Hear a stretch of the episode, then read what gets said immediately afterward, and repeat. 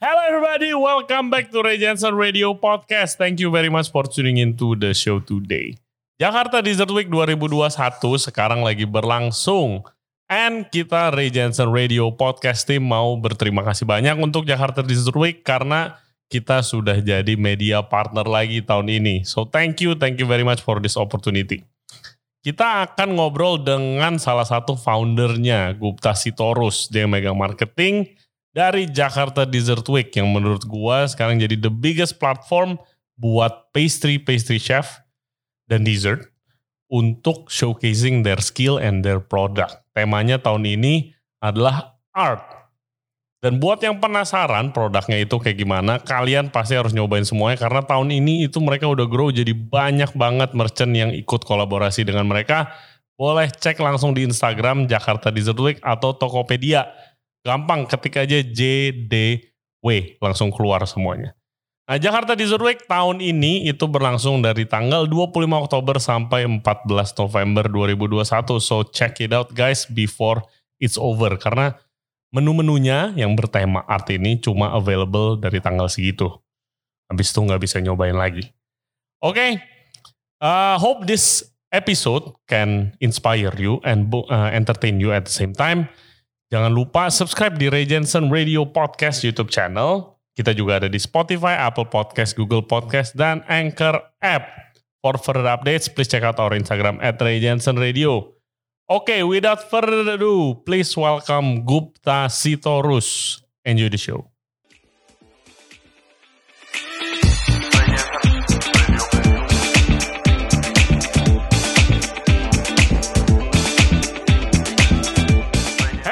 Everybody, kita sudah ditemenin sama Mr. Gupta Sitorus. Welcome to the show. Thank you Ray, thank you so much for having me today.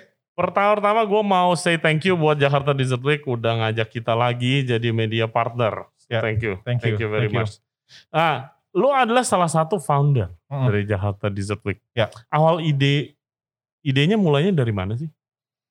Uh, it, um, karena funny story sebenarnya. Jadi sebenarnya ini uh, berawal ketika gue sama Talita hmm sama Kevindra sama Primo kita lagi makan di sebuah mall di Jakarta Selatan. Oke. Okay. Kita kepikiran ini um, that was like 2016, 17 okay. gitu kan gitu kan. Terus kita ngelihat ini kok banyak banget festival ya, tapi kok uh, jarang sekali festival ada yang memberikan highlight buat uh, para pekerja dessert. Hmm. Itu doang, itu, itu doang. Kok kok nggak ada ya? So that particular discussion at that uh, during that dinner itu yang membuat kita berpikir hampir sama kayak dua minggu. What can we do ya buat teman-teman ini ya? Itu satu. Hmm. Kedua kita ngelihat ada sebuah kondisi di industri dessert, di, mungkin di dapur gitu ya. Hmm. Kok kita ngelihat uh, teman-teman yang chef-chef dessert ini kok, um, ini again uh, this our our personal ini ya opinion ya. Iya. tidak tidak mewakili siapa pun gitu kan. Kita ngerasa friksi itu tebel banget, Ray. Hmm. Sangat uh, friksi itu kencang banget gitu. Uh-huh. Gue gak tahu apakah ini gara-gara kalau kita ngomongin dessert itu berhubungan sama formula, uh. teknik, uh. atau apa pun itulah sehingga jarang kali ada teman-teman um, chef dessert tuh mau ngeguyup. Beda oh. sama uh, sama yang di hot kitchen gitu. Gue yeah. ngeliatnya mereka tuh lebih lebih mm. I don't know, lebih Iya, iya. Lebih keguyup gitu, gitu kan ya. Iya, iya. so, let's do something. Akhirnya muncullah Jakarta Dessert Week sebagai sebuah platform yang bisa memberikan spotlight, highlight hmm. buat teman-teman di pelaku sektor dessert. Sekaligus juga menjadi platform buat bikin teman-teman ini juga ngeguyup sih satu sama lain. Hmm, Jadi hmm. gitu sih. Terus waktu pertama itu kan tahun 2017. 17, iya. betul. How, how's the the kayak kayak animonya di market gimana? Eh, 2018. Kita tiga tahun sekarang. Iya tiga oh, tahun. Ya. 2018. Gimana itu? Uh, menarik banget karena apa? Karena basically JDW uh, was the uh, is the first restaurant week konsep hmm. yang ada di Indonesia. Jadi hmm. um, cukup challenging karena kita harus mengenalkan atau mengedukasi publik tentang uh, untuk ini sebenarnya karena uh, orang-orang itu tuh tahunya festival tuh uh, lu ke tempat sana uh. ada tenda gede-gede gitu kan ya, ada makanan yeah. banyak gitu kan that's festival uh -uh. belum bazar iya yeah, bazar gitu. uh. belum belum familiar sama konsepnya restoran week yang uh. you know uh, kita memilih restoran kemudian kita mengkuratori restoran kemudian mereka bisa hopping jadi uh, but uh, meskipun kita punya challenge itu tapi juga ternyata uh, cukup uh, animo cukup luar biasa gitu kan ya uh, banyak sekali uh, publik yang uh, cukup menunggu konsep ini dan terbukti juga kita ngelihat coverage media luar biasa. Oh luar biasa. Luar biasa at that time. Kemudian juga publik-publik yang posting-posting juga luar biasa. Bahkan sampai jadi uh, trending Twitter juga. Hmm. Gitu. Jadi buat gue sih from that particular variable kita melihat bahwa oh JDW ini punya potensi dan punya kesempatan buat menjadi sebuah platform yang bisa besar sih Ray. Iya Gitu. sampai di Instagram kalian aja kan ada sampai Pak Sandiaga Uno kan. Ya itu tahun ini. Yes. Tahun ini ya betul. Iya, nah, sampai- makanya Part of the program kayak Wonderful Indonesia gitu. Betul. Nah, Wah. melihat melihat uh, program ini snowballing gitu kan ya Hmm. dari tahun ke tahun, uh, kemudian juga pas jadi pas pandemi juga masih tetap moncer gitu kan ya. Hmm. Kemudian akhirnya pemerintah melihat bahwa oh nih, oh nih uh, program atau platform bisa diberikan kesempatan untuk bisa lebih besar lagi. Hmm. Jadi uh, kemarin JDW itu sudah diberikan uh, dinobatkan sebagai karisma event Nusantara. Hmm. Uh, intinya menjadi event nasional lah gitu yang bisa didorong menjadi sebi- sebagai event regional itu Wih. gitu sih. Luar biasa. Terus Gitu. you are in charge of the branding and marketing. Loh, so basically we have six founder. Hmm. Kita ada Tari Tartiadi, uh, founder dan ownernya Bu Bakery. Yes. Tentu lu tahu. Ada Arim Bidin Puno, Mm, mm, lifestyle guru. Yes. Shout out. Mbak Rimbi. Hai Mbak Bimbi. Itu ada Tria Nur Agustina, dia Hmm. senior editor di Femina. Ada Kevindra Sumantri. Siapa yang gak kenal Kevindra ya? Yes. Lu kenal Kevindra enggak? Siapa? kenal, kenal. ada gue sama Primo. We both are marketing and branding Hmm. um, people. So basically the six of us itu kita membagi the same accountability. Hmm. Tapi of course karena kita semua tuh juga punya uh, kompetensi dan apa ya, I, wou- I wouldn't say skill tapi mungkin passion yang berbeda-beda gitu kan. Makanya kami bagi-bagi tugas. Hmm. Tapi tanggung jawabnya semua sama. Gitu. Hmm. Misalnya kayak gue sama Primo karena memang background kita di branding. So we we uh, we are more responsible in you know uh, membuat konsep, Hmm. kemudian memilih tema, kemudian juga mikirin bagaimana how to market this thing, Hmm. sponsor, merchant dan lain-lain. Tria dan Kevin karena mereka me- memang punya network di merchant yang sangat luar biasa karena Hmm. mereka sudah lama di industri F&B, Yes. mereka banyak sekali membantu dan banyak sekali berkontribusi di merchant relation Hmm. dan kuratorial. Hmm. Dia tahu nih, mau maksudnya, eh kalau buat tahun ini kayaknya yang ini lagi bagus gitu kan Hmm. ya. Yang ini, oh masih perlu di nurture dulu. Mungkin we can invite them next year.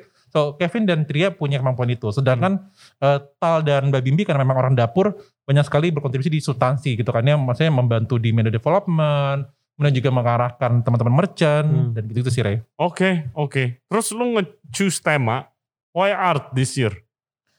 Oke, eh, this actually one of the most interesting part in JDW sebenarnya adalah Iya. tema. Iya, Iya, itu yang tema. bikin seru justru betul, kan. betul. Ha. Karena di jadi uh, unlike other festival kita Hmm. memberikan challenge buat para pelaku sektornya gitu. Karena Hmm. kayak di tahun pertama kita punya temanya itu retro, kemudian kemarin tuh adalah oh gue lupa kemarin apa ya? Kayak Galaxy gitu-gitu gak sih? Gua gua makan brownies Galaxy soalnya. Kayak sci-fi magical gitu. Magical. Iya, iya. Oke, tahun pertama ada temanya adalah retro, kedua adalah magic, tahun ini adalah art. Jadi kenapa kita memutuskan untuk membuat sebuah challenge uh, setiap tahunnya? Karena apa? Karena kami percaya bahwa uh, para pelaku ini adalah orang-orang yang sangat kreatif. Hmm. dan iris sang- ada hal yang yang yang apa ya yang menyenangkan melihat bagaimana mereka ditantang untuk melakukan sesuatu Hmm. sehingga mereka juga punya kesempatan untuk you know doing something out of their comfort zone Hmm. gitu ketika mereka diberikan challenge bagaimana sih mereka respon challenge ini dan ini ini yang, yang setiap tahun kita coba pikirin dan eh, to your question kenapa kita milih art sebagai tema tahun ini karena kita melihat bahwa para pekerja ini adalah pekerja-pekerja seni sebenarnya Hmm. tapi mereka jadi dapur Hmm. you know, lu kalau ngelihat gue sebenarnya juga kerja di dapur gitu cuman tapi lu kalau ngelihat teman-teman eh, yang yang cold kitchen atau yang dessert ini kalau kerja tuh eh, tenang Oh, gitu kan, sangat ya, ya. ya kan tenang Hmm. gitu beda sama kita yang yang di yang dimasak rendang gitu kan tapi kalau yang dessert tuh kayaknya tenang calm, pasang, ya. pasang musik gitu kan Iya. beda banget maksudnya gue bahkan pernah di hotel juga gitu kan gue Hmm. ngelihat bagaimana teman-teman di hot sama di cold kitchen tuh eh, have a very different working bukan etik tapi mungkin ambience gitu kan Iya. ya nah gue ngeliat bahwa Kayak the dynamics is different. Gitu. Very different. both are both are, are seniman lah gitu. Cuman Hmm. eh, kenapa kita akhirnya mengangkat eh, art? Karena again kita pengen menjadikan ini sebagai sebuah apresiasi buat mereka juga Hmm. eh, bahwa mereka adalah seniman sebenarnya. Dan kita juga pengen lihat bagaimana mereka bisa menginterpretasikan art ini ke dalam makanan sebenarnya. Hmm. Itu sih. Kalau kalau masih kalau sekarang kan udah banyak banget merchantnya kan. Dan pasti Iya. eh, kurang kalau lebih 70 tahun ini. kalau kalian ngajakin mah udah pasti mau lah. Amin. Iya kan? Iya. Tapi waktu awal-awal tuh gimana? Sebagai merchant-merchant Nah, review. Apakah kayak Itu- cautious gak? itu tadi gue bilang karena apa? Karena uh, basically the six the six founder itu sebenarnya sudah punya presence, Nah, you know? iya. ya kan? Kevindra dan Triad sebenarnya sudah punya network di situ. Jadi Hmm. sebenarnya eh, tidak terlalu banyak challenge ketika kita melakukan merchant acquisition. Hmm. Itu karena apa? Karena tadi Triad sudah sebagai jurnalis dia sudah punya network. Hmm. Kemudian juga Kevin juga sebagai seorang jurnalis juga sudah punya network. Tapi memang eh, challenge adalah at that time mengconvince bahwa ini adalah platform yang eh, bermanfaat buat kita semua sebenarnya. Itu sih. Iya.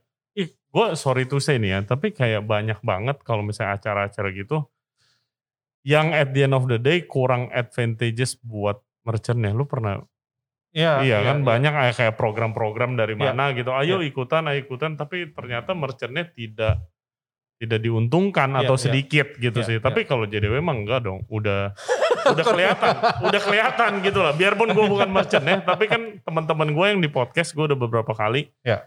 Kayak justru Iya. sales-nya gila banget waktu Iya. lagi Jakarta Desert Week kan. Um, uh, one of the reason kenapa kita bikin JDW sebenarnya kita ingin jadikan ini sebagai sebuah platform yang non-profit sih Ray. Hmm. It's a non-profit platform. Tapi ketika kita, kita bilang non-profit bukan berarti nggak sustain. So Hmm. we- in a way we need to keep this uh, this thing sustainable lah. Nah Hmm. kalau kita ngomongin sustainable berarti kan tetap ada kontribusi financial di situ. Oh kan iya ya. dong, Nah, harus, harus. tapi karena kita punya mindset yang non-profit sehingga kita uh, sebisa mungkin tidak mencoba untuk mengeksploitasi Hmm. atau you know uh, taking profit from this this whole thing gitu kan ya sehingga banyak sekali kompromi-kompromi yang kita lakukan supaya yang penting macam dulu uh, uh, uh, put them first gitu kan ya. Iya, Nah, ini yang sebenarnya menjadi menjadi menjadi basic rulesnya kami di founder. Pokoknya whatever gini, gini deh, kayak se- se- sesimpel eh, gue ngawinin misalnya ngawinin Matt Bagel sama Toblerone gitu kan ya, iya tuh. ya kan? What's Hmm. in it for me gitu kan? ya. Sebenarnya Hmm. tidak ada, gitu kan? Hmm. Bukan bukan bilang ada, tapi mungkin ya, eh, tapi the benefit adalah dibuat buat Toblerone dan buat buat eh, Matt Bagel Yes. atau siapa pun itulah yang yang ber, ber- yang yang Yang berpartisipasi dan Heeh. buat the, the whole industry eh, secara keseluruhan gitu loh. Jadi Hmm. jadi prinsip ini yang membuat kita ngerasa bahwa ya uh, the benefit should uh, this platform should be beneficiary for for for whoever yang yang Hmm. involved. Dan kalau bicara tentang benefit uh, di tahun lalu akhirnya kita terdorong untuk membuat sebuah impact report. Hmm. Gitu. Jadi kita pingin bahwa JDW ini nggak hanya sebagai ajang yang hura-hura atau ajang hanya pingin pamer gitu kan ya atau ajang uh, ngabisin waktu kita aja tapi juga ajang yang bisa memberikan kontribusi buat si merchant dan sektor secara keseluruhan. Hmm. Nah, kalau kita ngelihat reportnya yang kemarin itu cukup eh, cukup senang- nyenengin sih. Gitu. Hmm. All, all in all atau in average basis itu kita nanya eh, ke merchant Hmm. eh, average eh, increase eh, sales increase-nya itu during jadi itu 20 sampai 30 persen. Wow, nice. Gitu. Dan waktu itu lagi pandemi. Lagi pandemi, Gile. lagi pandemi. Jadi makanya menurut gue tahun lalu tuh adalah mom- momentum yang apa? eh, yang cukup monumental buat kita juga di mana Hmm. kita akhirnya bisa mempivot mempivot apa ya eh, platform kita yang yang offline menjadi yang online. Gitu Iya. kan ya. So buat buat kami itu momentum yang sangat sangat pas banget dan em, ke depannya gue sih pinginnya itu tetap akan akan akan menjadi sebuah platform yang tetap ya. Iya, iya, iya. Di mana gue iya. ngeliat bahwa memang ke depannya people are, are punya traction ke e-commerce Hmm. gitu kan ya. Dan of course mungkin kita bisa bisa nyari tantangannya mungkin nanti hybrid dengan offline. Tapi gue sih pinginnya tetap eh, ada eh, kolaborasi dengan e-commerce sebenarnya. Iya, waktu yang kedua, jujurnya gue kayak gila sama e-commerce itu gimana ya? Gitu loh, gue kayak gimana nih ya? Tapi ternyata malah lebih gampang nyarinya kan? Challenge adalah eh, tidak semua merchant itu sudah punya account di e-commerce. Oh iya, Belum benar. familiar. Yang Iya. kedua, Iya. dessert tray. Ah. Kita ngomongin logistical. Ah, ah, ah. Kita masih belum punya banyak cold eh, logistik sebenarnya. Jadi Hmm. eh, tahun lalu tuh beberapa teman-teman tuh di- dipaksa untuk berkreasi gitu kan ya.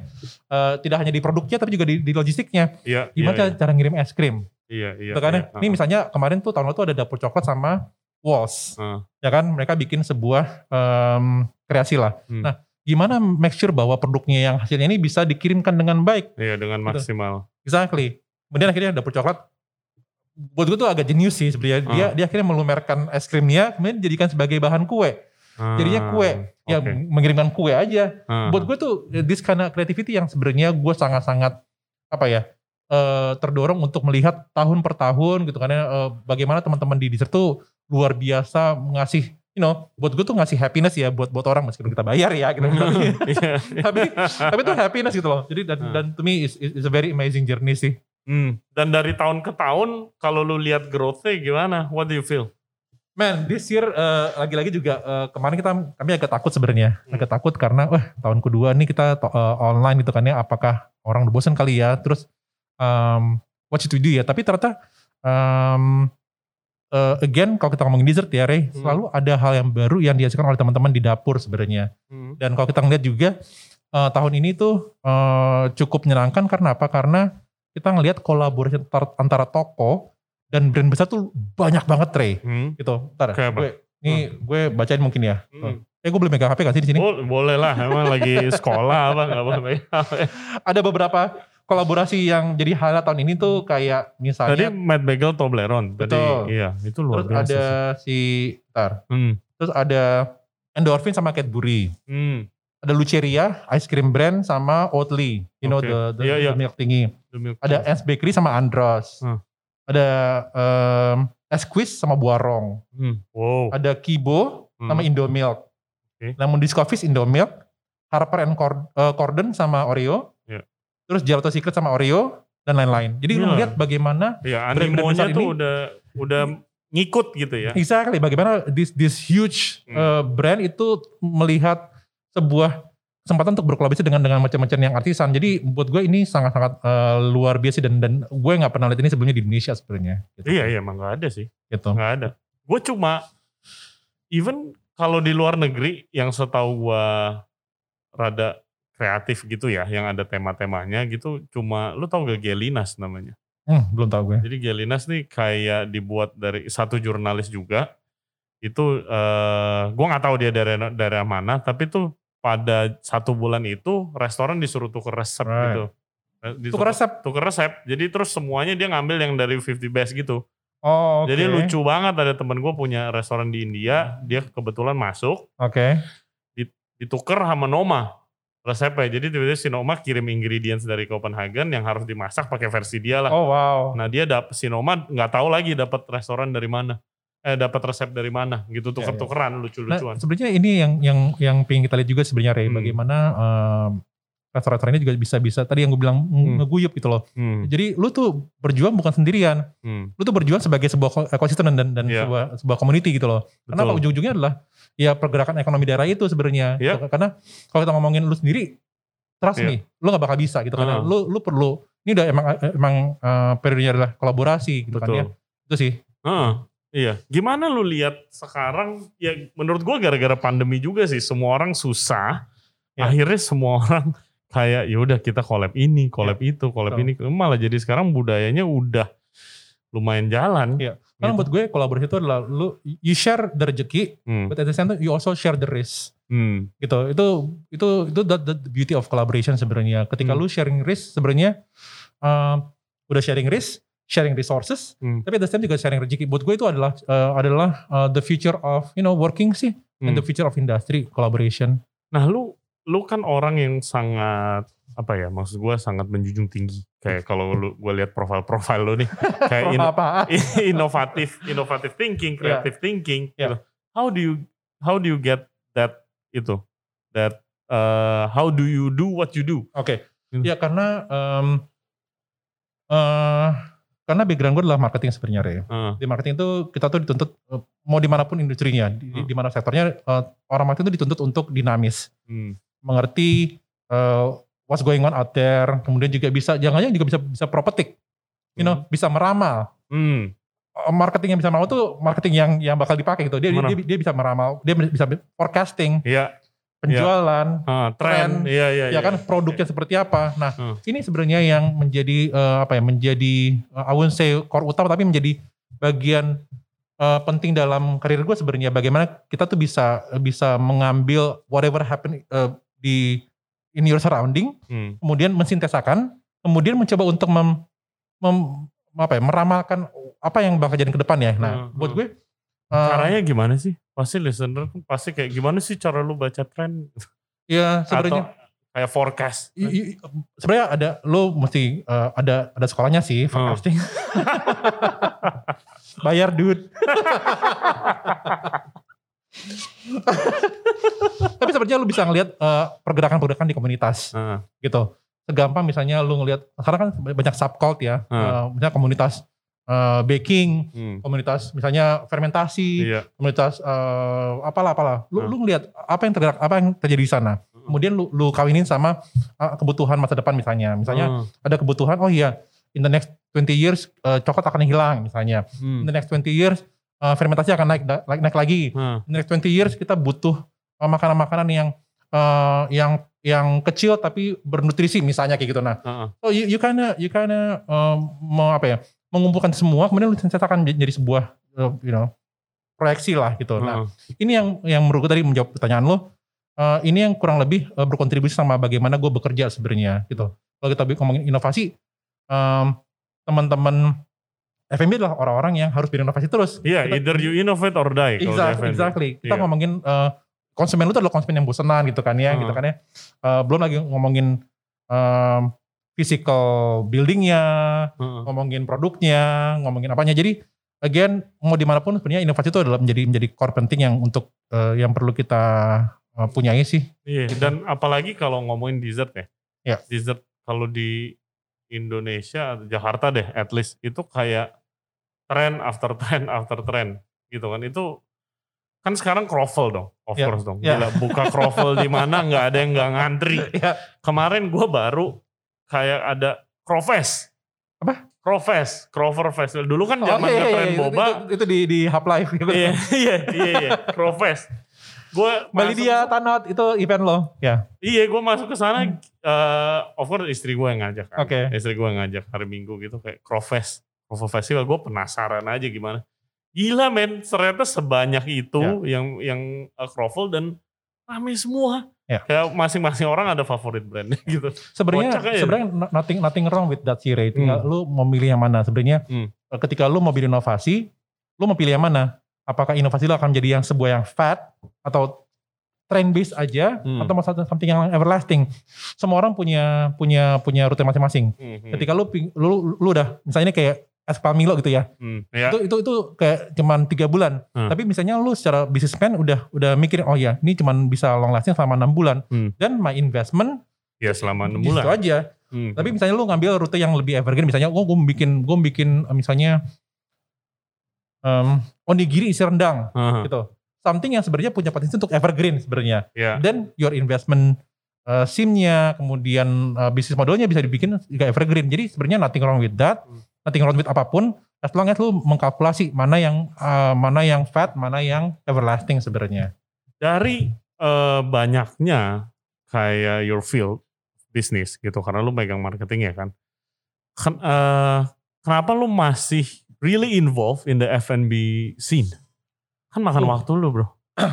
Dude, F&B uh, F&B give you blood. Ah. Gitu. Maksudnya kalau kita ngomongin dinamika ya, Ah. F&B itu dinamika gila. Ya kan dinamika dinamika yang terjadi di industri itu luar Ah. biasa apa ya?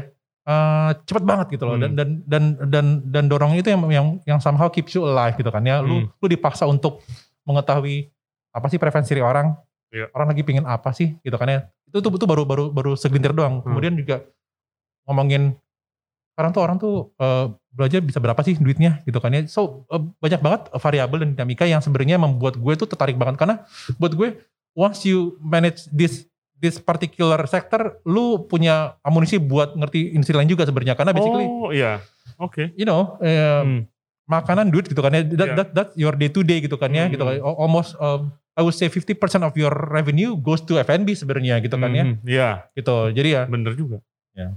oh, Iya. ya. wow, oke, never thought of it that way. Iya, lu lu apa pun yang lu ya pasti lu habis buat makan kebanyakan orang ya. Ya. Gila. Dan kalau kita ngomongin juga ini misalnya dari sisi Hmm. revenue PDB misalnya, gitu Hmm. kan ya. 40% of PDB yang dari sek- sektor kreatif itu Hmm. da- dari F&B.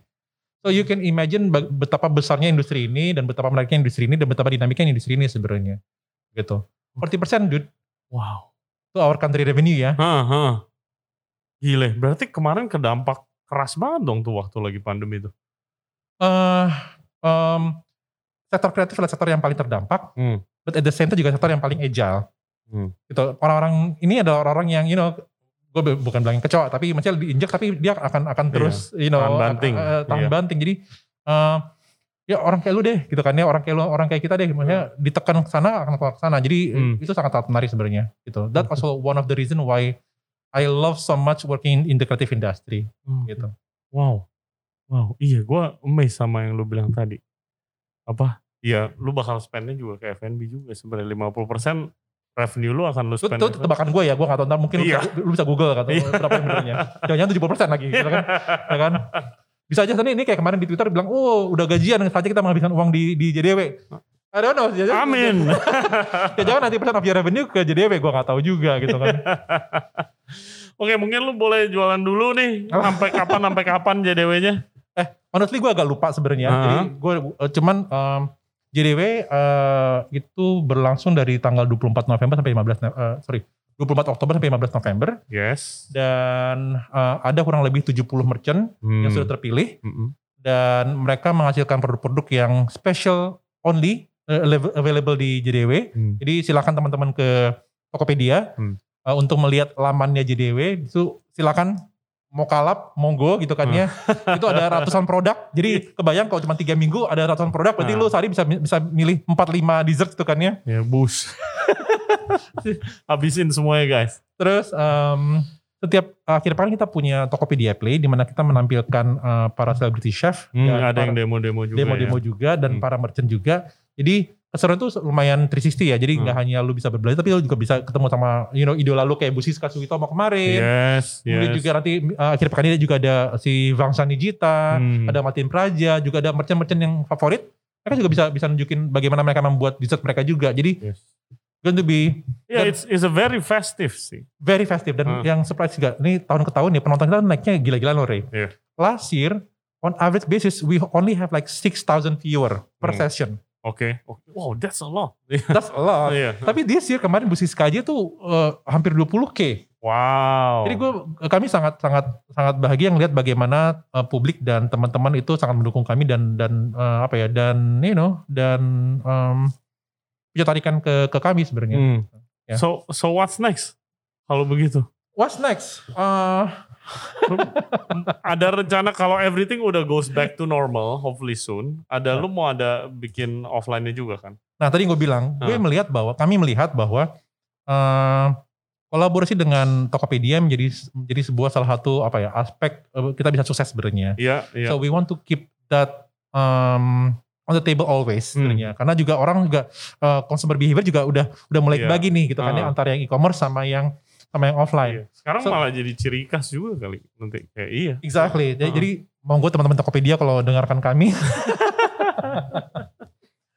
tapi uh, tapi we'll see lah. Tapi uh, menurut gue um, next year kalau memungkinkan we want to do hybrid. Sebenarnya tahun ini juga udah hybrid uh, Ray. Mhm. Jadi uh, we want to use this year as a you know as, as a size before kita bisa coba hybrid yang lebih besar lagi tahun depan. Hmm. Nah, yang kedua kalau lu nanya uh, what's next karena kita sudah punya amanat dari Kemenparekraf. Hmm. Karena kita sebagai uh, kan tadi yang karisma Iya. event Nusantara. Iya. Jadi uh, ada amanat untuk menjadikan uh, JDW sebagai tidak hanya sebagai platform uh, nasional atau lokal tapi juga sebagai, sebagai platform regional. So, wow. we want to uh, take this thing to the next level gitu kan ya. Bagaimana kita juga bisa menjadikan uh, JDW sebagai apa ya? Sebagai uh, salah satu ikon Mhm. atau platform yang menjadikan uh, Jakarta sebagai culinary hub Iya. gitu kan. Nah, mungkin gimana taktiknya? Ya gue gak tahu apakah ntar uh, next year kita bisa ngundang-ngundang chef internasional kayak Janice Wong gitu kan ya Hmm. kayak siapa pun itu. Kemudian juga uh, siapa tahu juga mungkin nanti 2022 uh, apa ya tourism sudah dibuka kerannya sehingga Amin. uh, mancanegara sudah bisa masuk ke ke Hmm. Jakarta dan kita bisa bikin misalnya bikin sebuah uh, peta gitu kan ya peta JDW kita kita bagi-bagi di airport sehingga orang yang datang pada pada tanggal itu orang bisa you know bisa Iya. jadi jadi uh, destinasi wisata Ah. juga jadi Iya. ya ya itu sih Wah man, I mean the industry would love kalau sampai Jakarta as a kayak culinary city gitu Exactly, sih. Ya ini one exactly. one of the tool. Ya. Ya kan JDW and Ya. kayak what you guys are doing gitu. Karena kayak kalau gue lihat yang kayak culinary city tuh kayak Bangkok. Oh. Gitu loh. Bangkok kayak dari street foodnya sebenarnya kita juga nggak kalah sebenarnya gitu Ya. loh. Apalagi kalau ya kalau Bangkok udah ada Michelin star, kita belum ada gitu. Tapi kayak the tools kayak medianya yang seperti yang kalian lakukan itu Ya. kayak akan membantu towards Ya. that ya kan? Belum lagi Museum Boga. Nah, yes. Sebenarnya kalau kita ngomong tadi yang bilang dari kolaborasi itu adalah is, is the future. Hmm. Gue juga ngeliat bagaimana JDW ini bisa bisa berkolaborasi dengan dengan platform lain. Hmm. Misalnya di bulan November, ini lu mungkin tahu Oktober November adalah bulannya festival. Iya. Semua tuh di bulan itu. Iya. Eh, Iya. Kalau boleh bilang Idea Fest, Hmm. Bright Spot, Yes. eh, Jakarta Fashion Week, Yes. dan lain-lain itu semua di bulan itu. Hmm. Kebayang gak sih misalnya nanti em, di satu bulan yang sama semua tuh berbarengan. Kemudian kita Wow. bikin misalnya Jakarta Creative Week misalnya. Ah. Tuh, kita kita bikin map, kemudian itu jadikan sebagai event uh, regional kita Hmm. ngundang wisatawan. I think that would be Oh, like that would be super awesome. awesome, dude. Awesome. Of course kita kami nggak bisa dibandingin sama yang lain-lain ya. Kami masih masih anak kecil, cuman kebayang misalnya, of course IDFS Bright Spot dan itu sudah sudah mereka sudah sudah melakukan itu. Cuman Hmm. kalau kita bisa bersinergi, I think that would be you know that would be a dream for us, you know, Oh my god. dream come true. Iya, that would be awesome sih. Ya. Wow, sukses bang, eh, sukses lah buat Jakarta Desert Thank you Ray, thank you, this time, third time. and thank you for being our media partner as well. No, you're very welcome, very welcome. Eh, dan thank you banget udah udah datang ke sini sih. Ya. Gue gue tuh mau ngundang lu sama Primo. Kan you guys a lot uh, work a lot together kan. Yes, Yoi, tapi lagi sibuk guys. Ya. Lagi akrobat. Ya, Oke, sebelum kita close, gue gua ada little game namanya You Better Know It. Jadi gue akan uh, lemparkan pertanyaan yang lu udah pasti tahu jawabannya oke. uh, tentang yourself. Nanti lu uh, jawab sebisa lu. Nggak mau jawab nggak apa-apa, boleh bilang pas. Oke. Takut gue. Uh, best advice you ever got? Best. Advice you ever got? Uh, I would say live your life ya. Live your life. As in? Uh, jadi gini, um, as I grow older gitu kan, Hmm. gue ngerasa bahwa sering kali kita wasting our time for something yang um, yang doesn't matter gitu buat buat lo. Hmm, hmm. So ketika lu sadar bahwa life ini ini mungkin agak sedikit klise, Hmm. tapi ketika ketika you reach my age, I'm 40 by the way, Oke. lu sadar bahwa life is too short to you know Hmm. untuk untuk lu lu buang-buang gitu banyak sekali hal yang sebenarnya lu bisa you know yang you put yang energi lu tuh lebih worth it untuk di, untuk diarahkan ke sana gitu Oh my rather God, than yeah. rather That's than so you know you know um, on nitty gritty yang gak Hmm. penting Yeah. dan buat gue ya udah itu sih Kalau menurut gue yang paling nggak ada gunanya worry.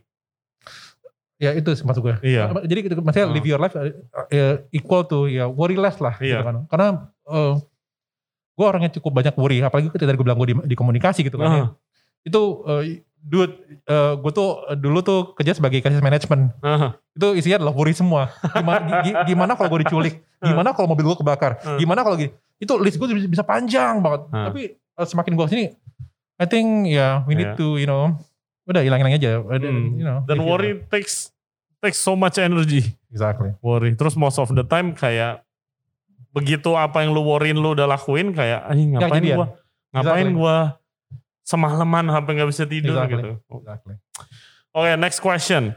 Worst advice you ever got? you are special You are special, so you're not special.